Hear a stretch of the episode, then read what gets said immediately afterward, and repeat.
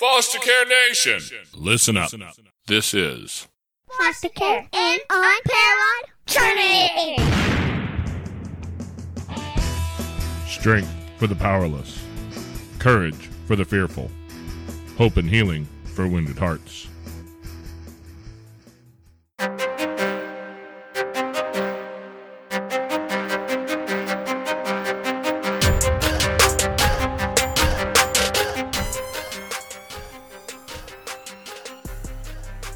Hello, and welcome back to Foster Care, an unparalleled journey with Jason. And Amanda. Today's special guest is Tamara Sip. How are you doing, Tamara?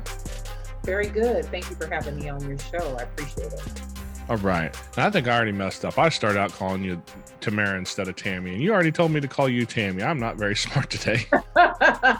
I, I understand. Like once you start recording, things kind of pop up. I get it. I get it. yeah, it's it's been a long week leading up to here, so we're we're just we're just fighting our way through, right? That's all right. That's Making all it. right. So, how have you been? I am great. How about you? Oh man, we're doing pretty good. We're doing pretty good. We've had a long week. I've had a lot of work of the stuff that that really actually earns money where I got to go do that stuff. Kids have been crazy this week, but man, we're making it through. We're making it through and we had an opportunity to catch up with you and hear your story today. And as everybody knows, we talk about foster care and adoption here. That's a lot of what we talk about, almost exclusively actually.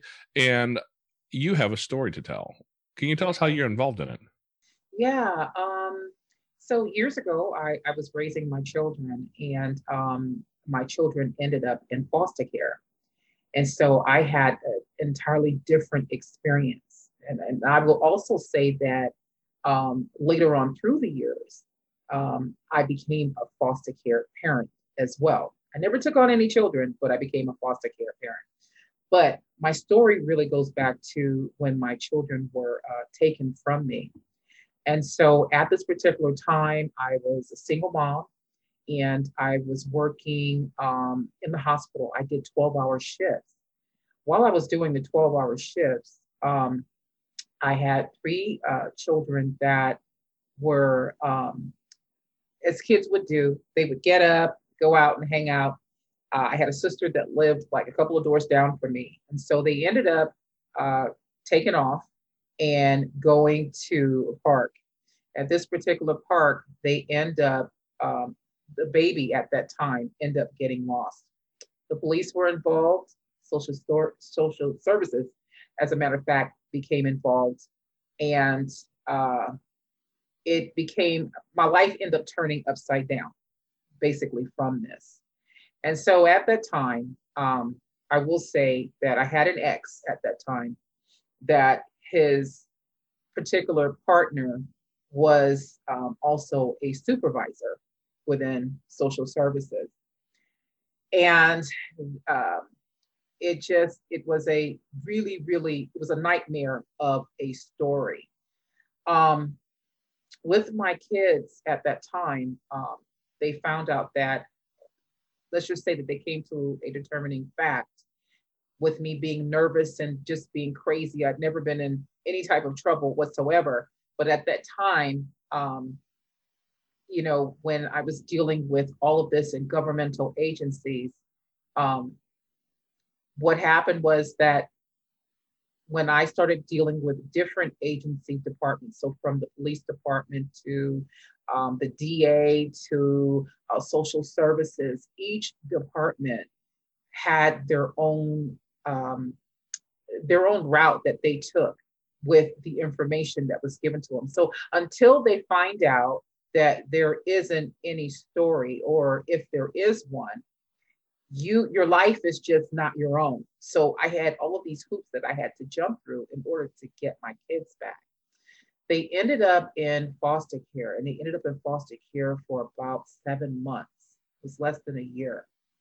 And I will tell you that it was it was horrible. Like for me as a mom, your your your rights are gone. Um, you don't get to function, and I had to deal with foster care parents.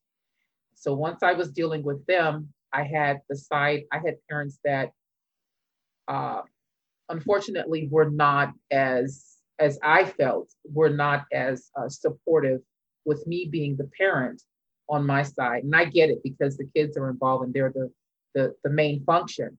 So at that time, what they did was um, when I would go to see my kids, um, it was more of um, I felt like I was the enemy. I felt like I didn't have uh, a leg to stand on, and I felt like they wanted to keep them and not give them back. But then there was so much going on with me, and I had to do conjoint um, counseling services. I had to do um, uh, uh, also counseling, you know, by myself and um, just to get me together. Um, and uh, it was just, it was quite a bit. It was quite a bit, Jason. Yeah. It sounds like it. It sounds like it. And I know as a foster parent, you know, one of the things that we've seen and we've had to learn to deal with ourselves is it's really easy to look at a bio parent and be like, how can you do this to your kids, right? Because as foster parents, some of the things we see, like, like I got a little dude. He's seven years old now, and um, when when he was sent for a drug test at one, he came back positive for weed, coke, heroin, meth, oxys. Like that was a list of drugs in his hair follicle sample, which means he had to be exposed to some of those multiple times to be able to show up in a hair follicle. So we we see these things and we're like, you know, you kind of get jaded might be the wrong word, but it might be the right one too. You know, you you you get this this doubt in your soul, like how can somebody do this to a kid? And after you've seen enough kids, you it's sometimes it's it's really easy to to be judgmental and and lose lose the heart out of the your journey for the parent as well to try and help that bio parent reunify with the kids. Right. And so that was the biggest thing is that even when I was dealing with the court systems and mediation, um, the whole premise of that is reunification, family reunification. I didn't feel that way. I my situation was really unique, as in me being a mom, and I fell into the the parameters I fell into was okay. I worked too many hours, and they lagged. They locked in the hours that it would take for me to and from work to get to home. So you figure I worked a 12 hour shift. I worked maybe it took me 30 minutes with no traffic, but it may took a, may have taken a little bit longer. So you figure that they factor in if, if I worked 14 hours out of the day, that falls into neglect. You don't hear that story. This happened to someone else that I know of too, where in another state, she's doing really, really well, but her husband was able to get uh, custody of her kids because of that they the judge found that she was a working parent. She was also going to school for nursing. And then they found out that, hey, you have too many hours that you are away from the kid to actually be a viable parent. And so she fell into the to the, you know, into that category of neglect. And that's where I fell into was I fell into the category of neglect due to how many hours I worked and plus of the incident of the baby being lost at that time. And with me and the hours and sleep and it was just it was just a crazy crazy time. But i i want to say that and and so the situation too was i was not on drugs. So that was not my story. I was not on drugs not to take away from anyone who is or who, who is suffering from that because a lot of people are suffering from that. But that was not my story. So I was not on drugs. I was not, you know, there was there was nothing there. It was just me and my kids, and that's all I wanted, all I had at that particular time. So I just think that um, if in fact the way the system is set up, if it could, you know, there are certain parents that have unique stories that like me, you know. Um, I was also put into a situation where the ex wanted to be with me and I didn't want to be with him. So what he did was he kept calling the system and he kept saying that he that there was different things going on and there wasn't but at the time because a a case was already open so what happens is yeah they would have to act on it because the premise of now it's just cause and so you know, he would say that, oh, they weren't there, or, you know, he felt they were left, or they're somewhere. And I mean, we had the police showing up at my mom's house at different places. Yes, and it was it was horrible. I'm saying that the system needs an overhaul, literally, to look into that because not necessarily everyone's story fits. It's not like one size fits all. Absolutely. You know, I to be to be 100% transparent here, we've had uh, children's division called on us in the past. Actually, before we were ever even foster parents. Wow. That was a situation where a family member had gotten mad at my wife and because she wouldn't take our son to the hospital because he had a fever and he had he was a kid. He had a fever. He was controlled with Tylenol and and you know all the all the normal parent stuff, right? But she thought he should have gone. She got mad because um, because my wife didn't take him to the hospital, and the police and children's division show up at our house at like eleven o'clock at night because of medical neglect. And you look at it and you go, "Wait a dang second here." Mm. How does this happen? And, right. and it didn't take long for us to put, you know, draw, you know, pull the pieces together. There was only one person in the world besides my wife, me, and my kids in the house who knew the boy had a fever that day. Right. So we knew where the call came from. I'm like, hang on a second. You know, let's figure this out. And we ended up having to deal with them. Now, fortunately, that was a handful of phone calls and they they showed up at 11 o'clock at night. Of course we had to get the kids out of bed so they could see him and talk to him and all that. Right. and it ended up coming back as an unfounded report. But you know that that's the sort of thing that can cause problems when somebody just reports you because they're angry at you. Right right. And, and that sounds like you had a lot of that with with your ex a lot, of, a lot of that. And then i was struggling because i was a single mom with three kids and so i didn't make enough money. At that particular time you know you fall like way below the poverty line so i was living in a single with three kids. So that was the bigger that was another part of the issue is that they um, as far as in social services, didn't feel that I had adequate space, you know, because it's if you're living in an apartment and you have three kids, you are supposed to have at least two bedrooms, at least. So it's two per room. So if you're looking at how property management, how real estate, how that's broken up, and the laws with federal, um, with fair housing, how it's supposed to be set up. So that is another reason why they took them out of the home too, because they didn't feel I had adequate space. I was living in a single, you know? And so, and the ages of my kids at that particular time were um, two were middle school, and then one was um, maybe about um, uh, 16 months, 12, uh, 18 months, because she was walking at that, maybe closer to two years old. But um, yeah, that's another issue is yeah, they're they're they're clothed, they're fed, they go to school, they're doing what they need to do. But if in fact, you know, poverty is is is a major crime because for me it was like we were managing, but it wasn't sufficient for the system. Once the system got a hold of, you know, the situation, it was everything was exacerbated. So no, yeah, you work, but you work where it's child endangerment. You you know what I mean? I worked where um, I I made more money working at night than I would have during the day because it was in the hospital and I made more if I passed like a 12 hour shift, you know, uh, working eight hours and then getting into the 12 hours, I made way more money so that I could sustain the household. And um, yeah, they, I had to shift gears where I had to try to find something else or work less hours. And then I was already fighting, you know, an uphill battle with not having the money. So, yeah, that wasn't good either. That was also another big um, uphill battle. Yeah, I don't know what's you know I don't know what the state laws were where you were at when this was all going on, but I know that here in Missouri, you know, part of part of children's children's division is what we call it here. A lot of places call it different things, DYFS, CPS, whatever but part of that is um, is well, they're part of the the division of support services, if I think if I remember the acronyms right.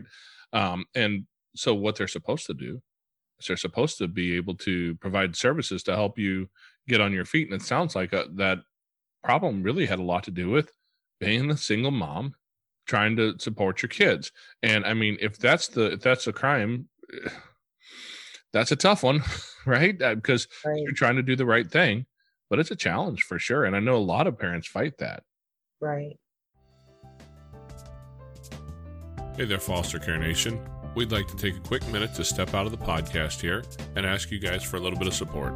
If you could share an episode with people, friends, in a group, with family, anywhere where there's somebody who would like to hear this. Also, if you'd like to join us and support our mission, a couple dollars a month would be really helpful. You can find us on Patreon at patreon.com slash fostercarenation. Now back to the show.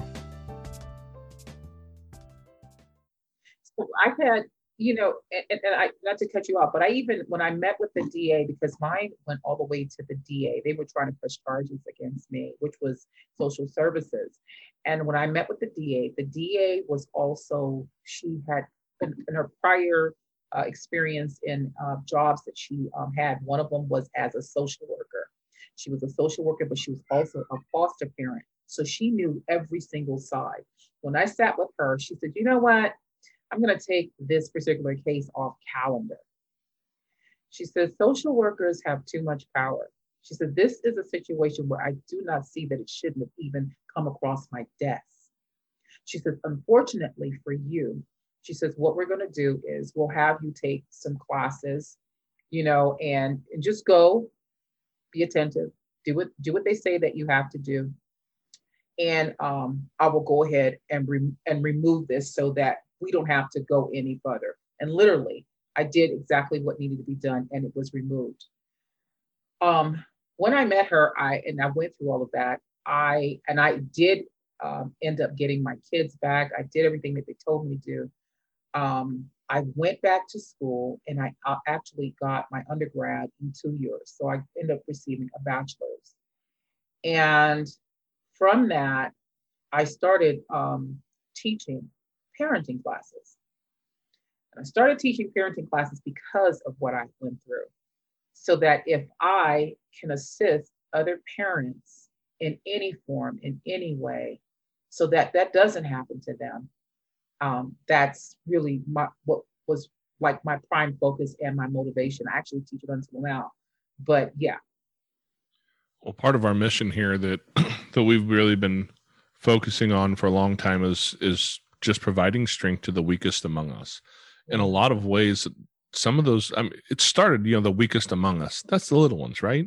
Right. But also in that category, a lot of times are the bio family because some of them are horrible people. We have seen some abuse situations that, my goodness, make you wonder how that happens. And, you know, you, you maybe even have horrible, horrible thoughts in your head about these people because of the right. things that they do.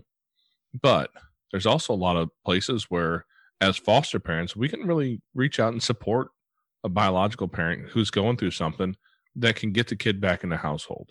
Right. Because we've seen it we know firsthand the best place for a kid is with a biological mom and dad. If that's at all possible that's the best place for a kid. And as foster parents like i mentioned earlier we're, it's really easy to get judgmental and forget that part of our job is to help support those parents in the in the journey of getting their kids back and living a more successful life and that's that's part of the reason I, I love to talk to people like you who've who've walked that journey who've yeah. been through something tough and did the work and got your kids back and turned your life around it sounds like quite a bit too because um uh, it's it's not common to see right? How many how many how many kids have we seen where the parents got their stuff together? I mean, it it's been a few. I'd like to see more though. Yeah, I, I can think of four four kids maybe. And we've had about twenty. So that that's not very good, not very high percentages. But where can we support those people in getting their kids back and getting their life back on track to a place where where the state feels that it's safe to put kids back in that home? You know, that's a hard one because um, hmm, I've seen situations where maybe you have someone who is dealing with substance abuse, but they do need different types of support. So it depends upon, you know, where you fall in in in in the in the entirety of this whole thing. Where do you fall? The biggest deal here is once you're in the system and all of this is happening to you, it's hard not to crack.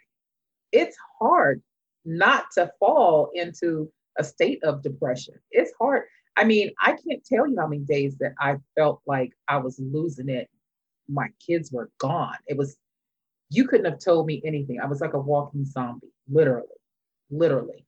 And I have faith. Um, I can't tell you every day that I felt like praying. I can't tell you every day that I felt like my faith was working because it wasn't, not for me. So it ended up turning around. I still have faith, but I'm telling you, when you're walking things like that through, you don't feel that way. So, um, and I didn't have a great support system around me at that time either. I didn't have that. I had family members that turned against me because they felt like I, yeah, well, you must have done something. You must have, and you must have. Until one particular family member said, No, listen, this it's not you, and it's not even what everyone else is saying. You deserve your kids. I'm seeing that literally you love them, you deserve them. This is a situation that was unfortunate. But while you're going through it and the, the, the deck is stacked against you, literally you just feel like your life is crumbling at the seams so i don't know about like the when you say like um for parents that you know can get their things together you know get their stuff together i'm saying some if you were already struggling before you know what i mean this does not make it any better it, it makes it worse it actually you know what i mean it actually if you were I'm saying um, on substance abuse, or if you were hooked to something, yeah, it, it would make you do other things. I'm pretty sure of it. I'm pretty sure. Yeah, we if you go back to some of our earlier episodes, um, Hope for Amy, I think was a three part series we put together yeah. with a lady named Amy. And, you know, she wasn't just an addiction. She was she was dealing pretty heavy. Um, when the cops kicked her front door in, they found roughly, I think, about ten thousand dollars worth of meth in her coat pocket. Okay. And yeah, she was like a full blown dealer. And that was her rock bottom where she said, okay, mm-hmm. I have to turn some stuff around. I have to do something different. And she did the hard work. And I know she said going through the through the the situation, she really felt like children's division was all against her. But after the fact, mm-hmm. after the fact, she learned that that they were they were pushing her and and getting her on the right path. And she was actually ended up becoming very friendly with a lot of the children's division workers to the point where when new foster parents come in, she actually was at one of the same trainings we were at, um, where we were talking to new fo- incoming foster parents, and she kind of told her story, and she she gave some some real hard details to give, but more or less to sh- to show her w- what her side of the world looked like. Right. So you know, for I know, and I know for Amy, you know, it was that moment of finally realizing there was some things that she had done that that put her kids in danger and finally making that decision to change her life that was that was her her turning point where was your turning point through all of it where where you you were able to instead of focus on the fact that these people are are trying to take something from you but instead to turn and go no no wait i'm just going to get my kids back. I'm going to do what i have to do. I'm going to do everything i have to do you know and and make my way through this battle. Um, that happened day one. So so day from the time that it happened even although i was feeling crushed and everything. That's another thing is that when um when I decided in my mind, I was like, okay, this is this is what's happening right now. In my mind, I started thinking, all right, I'm gonna do everything they say because my kids are coming home tomorrow. From day one. And what happened was it wasn't tomorrow. But that didn't stop me you know, it didn't stop me. So every time I went to court, okay, they're coming home. That's that was my perception. I always anyone I talked to in the government, whether it was social service, whether it was the DA, whether it was um, the mediators, whoever it was, in my mind, they were coming home that day. And that's what kept me going. It went on for, like I said, about seven months. But every day for me was they're coming home. And literally, that was my focus. That was my focus. Everything that I did, and I went a step up above. What happens is that um, I literally started getting smarter than the mediator who was working with me. I started getting smarter than the social worker. So I started doing my own research. I started digging. So anything that they asked me for, I had it ahead of time. I had it ahead of time. I just I did my own homework. And um, literally, by the time I went to court, uh, the judge was like, she said, no, give give her, return her kids. And so it was unheard of for me to even receive my kids in the amount, in the time that I received them back. This, that was unheard of. It was unprecedented. It doesn't happen.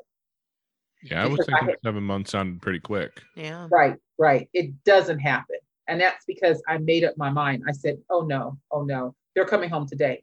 From the day that I started, they're coming home today. They're coming home today. Yeah. And so it was, like I said, it wasn't easy. It was a uphill battle. And I said my situation was unique because there wasn't anything else. There wasn't substance abuse. There wasn't domestic violence in the home. There wasn't, there wasn't all of that. It was literally that one incident that happened and it just blew up out of proportion. It went into something else. So well, I have to ask because you know you you talked about your kids getting out and then your your youngest getting lost at the park and right. I mean that's traumatic for for anybody. Right. And then to have social services step in and take your kids away and you have to fight that way. How did that affect your mental health through all that time? Yeah, it was horrible. And um I'm gonna be graphic. Um I had a cycle that was insane the very night that it happened, um, I was I had a cycle that went on for like maybe 20 days. Wow. That I was just, yeah, I I remembered, um, and it's funny, I was talking to my oldest daughter about this last night, and I said, when when that happened, I remembered um, sitting on a day bed in the single that we had, and it was an old historic type place, red brick building. And I was looking out the window and I just felt lost. I just felt like I, I couldn't even tell you what I felt because it was numb. It was numb. People were uh, talking. I couldn't. I couldn't tell you the conversations that they had. No remembrance, no memory. Time was just like a, a whirlwind. It just everything was was just out, you know, out of proportion for me um, when I would get call- my my life was I was waiting on a call for someone to tell me that my kids were coming home. So if they told me that you need to go here, you need to do this, you need I was I just that's what I lived for. I was waiting on a phone call to tell me what I had to do to get my kids back. And that's how I lived. So oh. then I I was like devoid of how I felt. Literally. Well, it sounds like, you know, that's a great place for your mental health to spiral pretty quick if you're not really careful. What'd you do to protect your own mental health as you walk through that? Because I mean, it's it's not hard to spiral into a real deep depression when you lose your kids and right. and have all kinds of other things pop up. Um, what were you doing for yourself for that? Um, I can tell you it was a again, my faith, it was a lot of prayer. And, and, like I said, some days my faith was great and some days it really wasn't. Some days it was working, some days it wasn't. And it was an up and up and, you know, downhill battle. Um, but I fought through it. I can tell you that. And I will tell you too that, um, like I said, I had social services. It's like they lived with me. So I didn't even lock my door. I just, I had the door where they needed to come in. I didn't care because I'm in my head, like I said, my kids were coming home. I was just looking for that. That's what I lived for. And literally, now that I'm talking about it, that's what brought me through was seeing them, knowing that they were they were out there and I'm gonna get them. I, I lived for my kids. I lived and breathed. That's that's all I did. Oh my God. Yeah. That's all I did. Well, that's a goal that'll bring you through a lot. Yeah for sure. Now, I, I I've got to ask because I know that as many foster parents as are out there, as many foster families out there, we still don't have enough. You know, there's roughly a half a million kids in the US in foster care today. Yeah. And some of them for real good reasons. Some of mm-hmm. them probably not for as good of reasons for sure. Right. But every one of those has a parent who's who's on the other end of that. So if you're if you had the opportunity to talk right to them, I mean, what would you what kind of encouragement would you give them in order to find a way to get their kids back, get their life back together, and be able to be that family unit that they want to really be so much? I would say, you know, just um, you know, our kids don't stop being our kids just because they're not with us. That's that's the main thing, you know. And so I know that there are a lot of people who haven't had their kids in a very long time. And so it can get to a place where that abandonment, that rejection, because you, you know, you get into a, a tip too, also, where you can go and see the kid and and the foster parent is giving your kid what you can't i've seen that you know? And um it's hard it's hard. But i'm saying that if you stick in there if you stay to it and be true to yourself be true of and be honest of what you are capable of doing and know that you're doing the best even for the foster parents because that's hard like on their side of what they have to deal with. I, I can tell you what i went through because i was in that particular circumstance and it wasn't the best. It wasn't the greatest and i can't tell you that the foster parents were the best at that time for me either but i was in a really dark space you know? Um Hey there, Foster Care Nation. If you'd like to find yourself in a group with like-minded people, head over to Facebook and you can find us at facebook.com slash groups slash foster care UJ. We've got a group over there where we talk about foster care, we talk about adoption, and we talk about all the things related. If your podcast player allows it, you can also reach down and hit that subscribe button so you get notified every week when we put up uploads. Every Tuesday, a new episode comes out. We'd love to see you next week. Now back to the show. And you're looking at a situation where both sides of the family so you have the foster parent you have the bio uh, family you have the children everyone needs healing.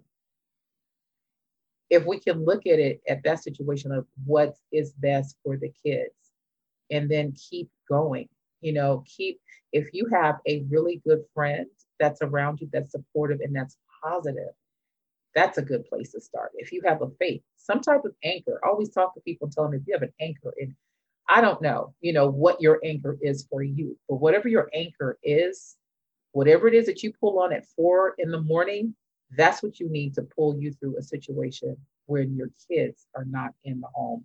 And even for the foster parent, because they're dealing with with parents who are very emotional. It's it's it's a highly stressful situation. So I mean, there are resources out there. Just try to, you know, access the resources that are there. Absolutely. Absolutely. Now, you mentioned, you know, that that your kids are pulled away from you and, and the effects that has on you. God knows that has to have some pretty strong effects on your kids as well. I mean, seven months. I, I was just having this conversation with, with my little one today, and he's he's he's been hoping that tomorrow's his birthday for a Very while now. Fixated. Oh, and he, he's still got uh, 60 almost days. yeah 60 we're down to 60 days and when i Every morning. It's my birthday. oh, so so when i explained to him it's 60 days a- and i counted to 60 for him and you could just see him like his shoulders drop and his head drops and he got like wilts he's like that's a long time you know but when you're younger i mean seven months that's a long time to that's a kid. lifetime. Yes. Yeah. So so I know that there has to be some after effects that the kids experience from that. What did you see in your children after it was all said and done? I saw that I was battling, um, trying to live up to being the best parent for them. Um, again, like I said, they had foster parents that had way more than I than I had, and so then I had to get to a place, especially through counseling. So I had I had individual counseling, and the individual counseling, she had to let me know that I was enough. No, you are you are enough. You are enough. You need to know that. Your kids love you for who you are. And so when we did conjoint counseling and they brought us all in together, it was to reunify the family. And I remember sitting there and the counselor would step in and say, No, this is this is your mom. This is your mom. We're to respect the situation here. And I mean, that had to happen because, again, the foster parents that they were going to started to tell my kids, and they, I had older ones that were in middle school. So when you when they're teenagers, what drives them? Money. So the foster parents started telling my older kids that if, as long as they would stay with her, the foster the money that she was getting, she was giving it to them. So they felt they were receiving a paycheck Yeah, that's what happened to me. It was not good. And so, in order to secure the money she had coming in, she was driving a wedge between me and my kids' father. Yeah, it was not good. So I I kept going over though. I kept coming over, you know, when it was time for me to go and and show up, you know, my a lot of time, my hours that I had, I definitely went and I saw them and I loved them as much as I I could and and did as much and it ended up working in my favor. But how many how many families, how many kids that that didn't, you know? I I don't know. I just remember that foster parent doing that. She did. She offered them the check. That sounds more than a little bit inappropriate A little bit, yeah. because, as we all know, teenagers are driven by God only knows what. Money's a part of it, I'm sure. Part of it's their own insanity. Right. Middle schoolers are are Mm-hmm. are, are full of their own challenges usually. And I mean, in a situation like that where they're in the middle of what I mean, we'll just call it what it is. It's it's a traumatic situation for any kid. And a middle schooler who's probably coming into that whole preteen, teen, pubescent time frame where the hormones go crazy and subsequently they lose their dang minds. Um, right. I'm just saying, I'm not not No, they pointing any do. fingers at my kids, but No, no, no. They do. Maybe. I don't know any that don't, but they do. absolutely. You just claimed them. You said they're all yours. See, she's trying to give away the teens to me. already. Done. Well, it sounds like there was a lot of comparison going on between you and, and the foster parents. Did you suffer from any of that in your own mindset as as you dealt with it? Were you trying to trying to battle with that whole comparison game as well? I did. I did. I, I like I, I said that I, I didn't feel that I was enough. I didn't feel, you know, uh, she owned, you got to figure, I was living in a single.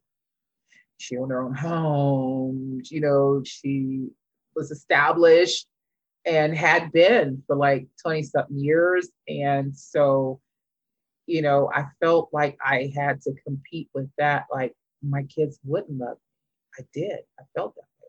It's a horrible place for a mom to feel. It, it's a horrible place. So on one on one essence, I'm going to the parenting classes. I'm doing everything that I'm supposed to be doing. I'm, I'm doing the uh, counseling and, conjoint uh, counseling. I'm doing everything. And they're saying the opposite of what's actually happening. What's happening is not what you're telling me. Yeah. Yeah, we, we've seen our fair share of of kids being convinced of things that are not necessarily true. Right. Yeah. Right. I'm tempted to give some examples here, but that might point out point fingers to too many people who might hear this. But yeah, exactly. that happens a lot. you know. right. Let's Right. not do that. I don't Right. know. Right. Right. Right. But yeah, people people start to really really feel that, and and suddenly it it becomes a battle or a war, and it sounds like that using money as a wedge to keep you guys Yes. pushed apart is. I mean, as a tactician, I'll say it was probably a brilliant move.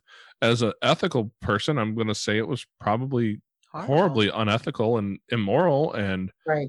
my God, did did you ever have an opportunity to speak with Children's Division about that? Were they were they willing to hear it or do anything? So here's the thing. So it was so many moving parts. So I had her, and then I had um, my ex who was still reporting saying that I was doing stuff I wasn't doing. So at one point he says that I was on drugs, and so then they had they had me go to um, you have to report to do a urine tests. You Mhm. just call this random number, and you don't know. So in the middle of me working, I had to call a random number um, where I had to go and urinate, and and pa- I had to do that. I did that for, oh my God, I can't tell you how long because it starts from like a Sunday, and they'll give you the your last name, your initial, or whatever, and you got to go do this. And I'm working 12 hour shifts. I'm doing all of the other mandated stuff, and then I got to go do that. And if you miss that, then it means that you're positive, even although you're not positive. And that craziness. So while she was doing that, again, my focus was my kids are coming home. I really just, I just went into another gear. I just shifted into another gear where it was, no, my kids are going to be coming home. They're coming home, literally. I just shifted. I got mad in a positive way. I got angry at the situation. I get angry at the system So I didn't really look at her like as my focus or even the, you know what I mean? I just got mad at the system. I said, you know what? Things are going to change. My kids are coming home, literally. I didn't focus on what was happening around me because it was too much. It was too much. After a while, and I was, like I said, my cycle was like a cycle from hell. It was just, it wouldn't go away. And I really just had to like shake myself and say, no, no, no, they're, they're coming home. You're going to do this literally you're you're you're gonna you're gonna you know you're focusing you're getting them back. You're gonna do this. You're gonna get through this literally. Now you mentioned that your your ex was um had the children's division supervisor as his partner at the time. Yes. Yes. I, i'm no lawyer. Granted i'll tell you i'm a genius all the time but i'm pretty sure that sounds a bit like a, a conflict of interest and maybe a change of jurisdiction would be needed there yes. That i didn't i didn't realize the magnitude. Sometimes you know that you're disliked but you don't understand the magnitude of how much you are. And that's the reason why the case ended up being the way that it was is because there was an inside man literally that dragged that out. That's crazy that that was even allowed to happen. Did that come out in court that that was happening no again again it was it was so i was pivoting you know? I i had blows from every side every day and i did not have the opportunity to sit down and focus on one particular situation or one thing and say okay you know what? Now i'm going to deal with you. Like i said my focus was the kids and getting them home whatever the courts needed me to do whatever social you know what i mean? And i just did whatever they needed to do and i couldn't i it's like I couldn't take my eyes off the prize of getting my kids for one second because for me, that was my motivator, my biggest motivator, and that's what kept my sanity. And if I had taken it to look at, okay, this this social worker is doing this, uh, this person is is reporting what they shouldn't be reporting, and they're in a conflict of interest position. You know, if, if I had, and I didn't even know at that time. How about that? I didn't even know at the time that that person was a supervisor. And yes, I didn't know. I didn't find that out till years later. Oh, wow. Years later, where the kids are grown, I found out that that person, that was that person's position. And I went, oh, wow, really? Yeah. Well, I have to ask because it sounds like you've been through some pretty hellacious battles there. Pretty much. And it sounds like you had your head on pretty straight through all that, and you just kept having challenges jump up and knocking them down. That, man, you had some strength instilled in you somewhere. Where, where did you learn to, to have that kind of strength, that kind of drive, that kind of faith to just push forward and keep going? Did you have somebody teach you that in your life somewhere, or was that like one of those hard fought battles you learned in a moment? Um, I would say my mom and not would, I have to say my mom. So my mom was an immigrant that came here and uh, fought many battles just to get here. And literally um, had five kids and just and supported all of us and worked her butt off. And um, I'd have that drive and that stick to itiveness comes from her. And uh, we were in a house where she was a single mom, and my mom, I remember her working three jobs. She did what needed to be done, homeowner, all of that. She traveled. She's done quite quite a bit, and no matter what, she made it happen. And we weren't on welfare. We weren't in subsidized housing. Not knocking anyone that has had that has has to have that or has had it or you, that's your lifestyle not knocking that, just saying what happened to me. And so, literally, yeah, she made it happen. Well, I have one piece of good news for you. It sounds like your kids have a great example of that strength to draw on in their own battles later on in life because they've seen that come through you. They're going to be able to draw back on the experiences that you've been through to see that. And I can only imagine how many generations that will change. That would be a blessing. That would be awesome. And I think that's what we live for as adults and as parents. I think that that's our biggest thing is legacy.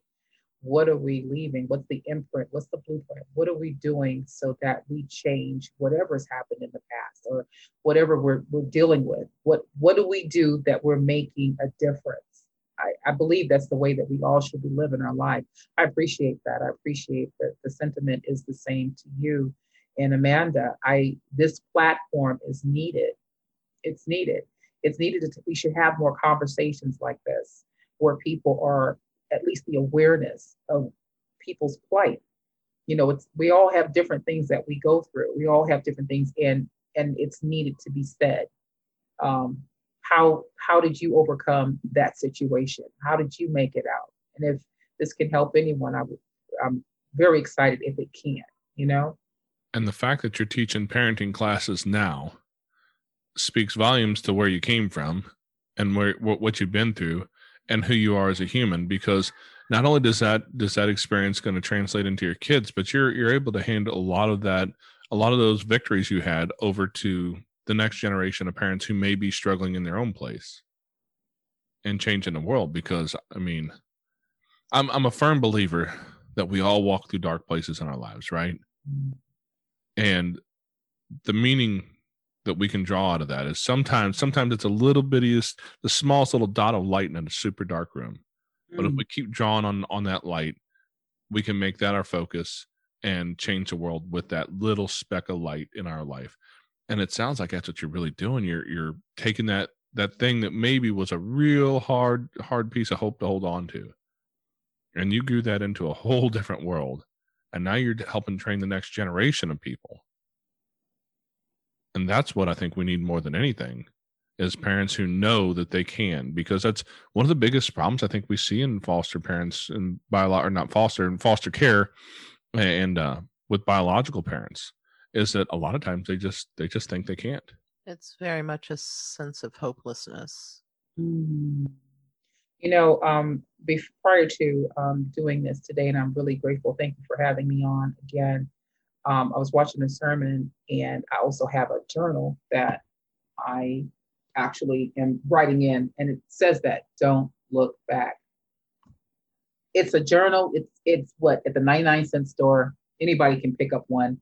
I just happen to have that one. And the sermon was talking about that today about our focus and just if you know, regardless if you know or not, like when you're dealing with a situation, we can't have too many distractions. We can't, like for one moment, like some things, he was talking about a song, and the song brought up a memory, and that memory of what that situation was. I'm not going to go into that. I'm not going to even talk about that, but I knew I had to change the station based on where it was taking him. And so I said, you know what? It's funny because I've, I've had this book now for over a year. And I write all types of nonsensical things in there. And literally, while you're going through anything, the one thing you can't do at that particular time, whether it's the hour before, the day before, the week before, three months before, don't don't look back. Just keep your focus should be forward. What are you going to do from this moment on? What you can only be responsible for the time moving forward. Yeah, we can go ahead and not make the same mistake, but you want to keep your focus forward. Yeah. You know it's funny you mentioned that journal i'm gonna, probably gonna make a whole bunch of noise here but if i dig in this drawer here on the side of my desk and i don't know if it's gonna come out now i shoved too much stuff in there there's mine it's about the size of a bible Ah, I've got like I've got oh, I'm on the back end now. That's why it all looks blank. But yeah, I've got I've got my fair share of stuff in there, and that was that was part of what took me through. You know, I lost my dad about what five and a half years ago. Dad passed, Yeah. and as he came home and and um, went on hospice care, uh, our daughter went into the hospital, and she had a really rare disease that they were not able to cure, and she spent nine months fighting her battle. And through that process, I went ahead and did the smart thing and jumped inside of a bottle of whiskey. And I swam laps around there for a good long while. And I had to fight my way back out of that, you know. And you take those stories, those things, and, you know, kind of memorialize them here. But at the same time, you know, I, I honestly haven't been back through this to read it, but I know that I know that a lot of those things are what I'm drawn on to look forward to what I want to be. Yes. You know, right now I'm I'm part of a dad's group, and that's a big part of the conversation we have on a regular basis. Is that idea that you you mentioned legacy? What legacy do I want to leave? Do I want to leave the legacy of a mm. drunk? Because I was on that path. I was walking that road, but it's been a Good long while now. over four years now. I think, I think, yeah, I think January one, I think was four years since the last drink I had, and we've got a long ways to go. That that number is going to get a lot bigger, you know, because I, eventually Yeah. figured it didn't serve me, and I just had to had to walk away from it. And you know, Right. we've all got those places in our heart that that there's some dark moments in our past. But when you can take that and turn that around, and not only not only walk yourself out of it, but to model that for your children and then go and teach other adults that same thing uh, you know i think what you're doing is just amazing and i don't think we'll, we'll be able to quantify the number of people that will be supported by what you've done Thank you. Thank you.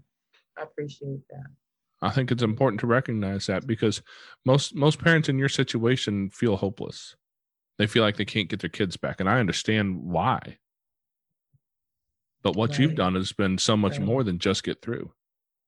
And if if that's all your mother's doing teaching you that my goodness i mean i, I don't know if you still have your mother with you but if so you need to give her a big hug for the rest of us because she made a difference She did.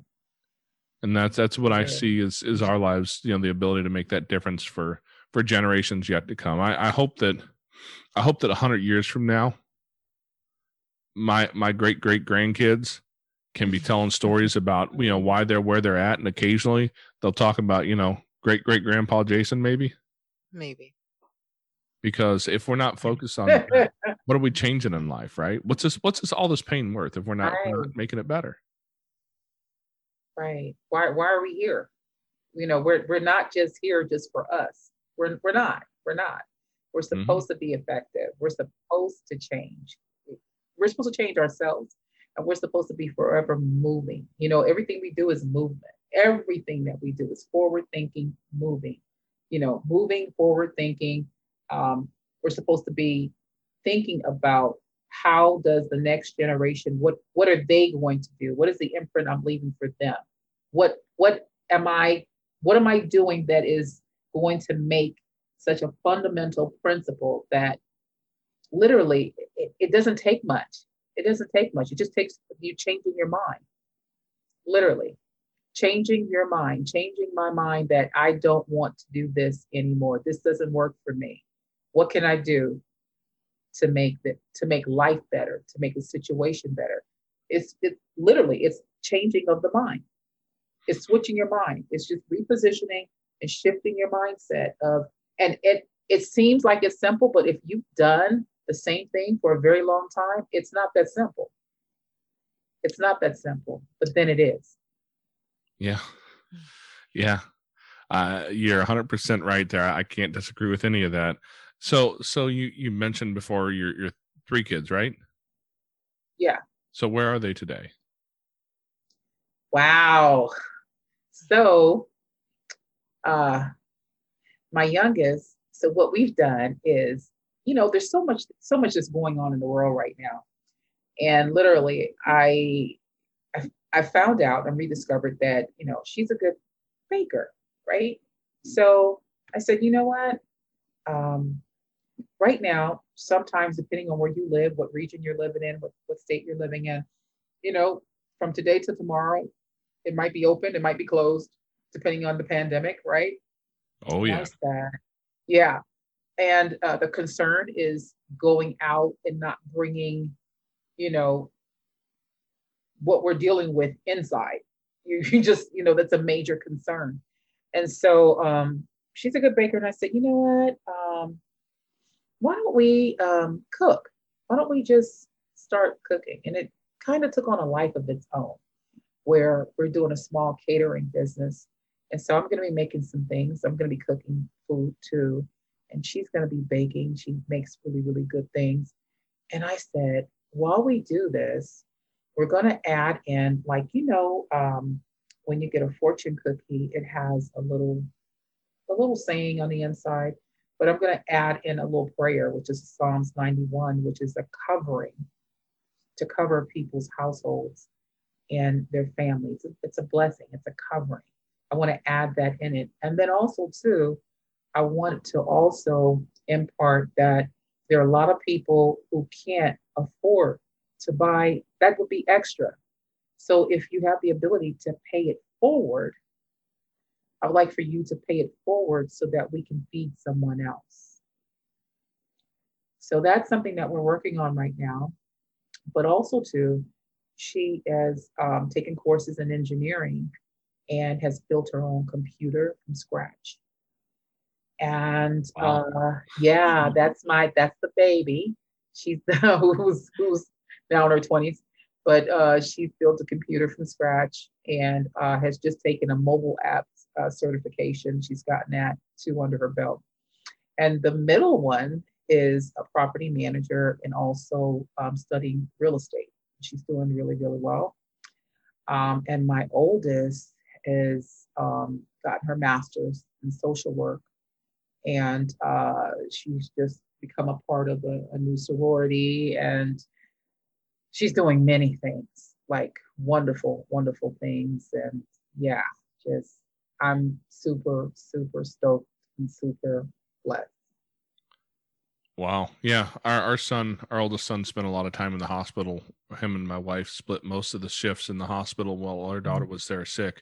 And today he has a well, he's probably headed to work here in about an hour where he goes to houses he's a home health nurse now and he takes okay. care of people and he he really pre- prefers the pediatric cases because he was in the children's hospital with her so much mm-hmm. and i think it sounds like maybe your oldest daughter had a little bit of that same thing where she went hmm this was hard. I should go step in and make the world different. That's that's amazing. That, yes that's exactly what she did.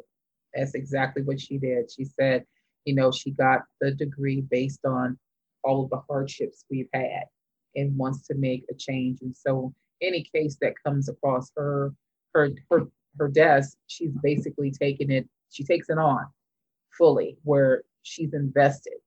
No, I'm gonna do as much as possible for you because I remember the struggles we had and what was done and what wasn't done for us. Yeah. Well, if she got any of that strength from you, um, Mm-hmm. that might make some difference in this world. mm-hmm.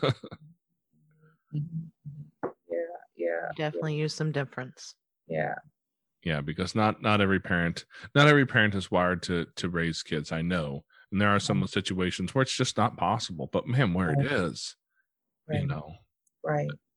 I, I can't imagine. Again, like I said, the number of lives that, uh, if you just start from your your own mother and start looking down at and how that has trickled out into the world, the legacy there is is pretty phenomenal. I'm I'm just amazed by that. Thank you, thank you, thank you, and to to you both as well. I mean, home health. Oh my goodness, he is coming across everything, especially now. Oh yeah, yeah. There's so different world right now. Yeah, and there's so many people who are affected, and everything has shifted where a lot of uh, medical uh, needs that we're seeing, medical necessity that we're seeing is what in the home yeah. And a lot of the cases he's worked with, you know, obviously HIPAA rules and all that. We don't we don't get all of that. Right. He he, you know, he shared enough to know that some of the kids he's worked with, you know, quadriplegic kids who were mm-hmm. born with all these difficulties in life, and mm-hmm. and he has the opportunity to sit with them at their home and connect with them, and just to provide the care and comfort for a young child has is. I mean, I don't think he really even fully gets it. Mm-hmm. You know, maybe he does. Maybe he does. Mm-hmm. Actually, I think he probably does. And I'll tell you why. I'll tell a quick story. When he was in training, he, he did his his his uh, medical training in the army. He was he was in the on the army as a nurse there. And oh. one day while he was doing his training, I, I, one of the was it Fort Sam, I don't remember where it was. It might have been Fort Sam. He was somewhere, and I know that he was working with one particular patient who was, I think, paralyzed, mostly paralyzed, and um, and he he asked the dude, he's like, dude, you're your toenails are long. Do you want me to clip them? It's like, oh, I'd love that. I'd had, nobody's done that in a long time, and and it was part of the like the report at the end of the shift where him and and the other nurses are there, and one of the and the supervisor who was had something shiny on his collar, right, a colonel or something, I think it was, was in the room, and they, they the other nurses looking like, dude, you did all that. Where'd you find time to do that? You know, why would you why would you waste your your time clipping the guy's toenails? That's ridiculous. Why would you do that? And he just looked at him and he he told me the story because he's like, you know, it, it really bothered him that they asked that question. And he said, Everybody deserves a little bit of dignity. Right. And that tells me a whole lot about about what he's experienced in life and what he's learned through our own hardships. And he said the colonel came to him later and just, you know, off to the side and said, You're gonna make you're gonna make a good healthcare professional. You know, you're in the right space. But I think oftentimes when we look back at the things that, that really just devastated our life, that tore us apart, is where we have the most strength. Yes, I totally agree. I agree with that. Yes. Did you have anything else to ask, Amanda? No, I I think the story sums it sums itself up. I mean, it's it's awesome. Yeah. Well, we really appreciate you being willing to come on here and tell your story because I know so many people have a difficult time coming on and telling a story like yours where people have the opportunity to look at you and judge you and call you names and say you're a horrible person and you know your kids got taken away and so now we get to judge you because that's what we like to do as people for some reason we like to judge each other but instead you you come out and tell your story and and provide hope for people who may be going through a similar situation who don't have that hope And you know, it's it's crazy is that um, like I said, this happened many years ago, but I run into other people who are like age mates right now who've had similar stories. You wouldn't believe it. And I was I was like, wow, your kids got taken too. It just you know, it's not something that they can share with everyone. It's not something that they can bring forward. There's a lot of shame behind it. Um, they're very successful, highly successful, but they had this period and point, something happened, something went awry, and they lost custody of their kids, and their kids were in uh, with foster uh, parents. And you know, if you don't know them well enough, you would never know that this has happened to them. But thank you very much for having me on. I appreciate it. Hey, we appreciate you being willing to come in here and be open and vulnerable and honest and tell a story that most people most people don't have the opportunity to hear because people hide that behind their own shame and insecurities. True. I agree. Okay, Foster Care Nation, thank you for listening to Tammy's story. Now take her knowledge and wisdom to heart so you can create love and healing in your family and community. Be sure to come back next week. We have new episodes every Tuesday. If you'd like to share your story as a guest, you can reach us at fostercareuj at gmail.com. You can connect with other like-minded people on Facebook at facebook.com slash groups slash foster care UJ. And don't forget, we have a Patreon where you can support our mission for as little as $5 a month. It's at patreon.com slash fostercarenation. The links to everything are in the show notes on your podcast player or at fostercarenation.com. And as always, you are so super awesome. I think you guys are cool, cool, cool. Yeah, yeah. Thank you for listening. Bang! Bang! Bang!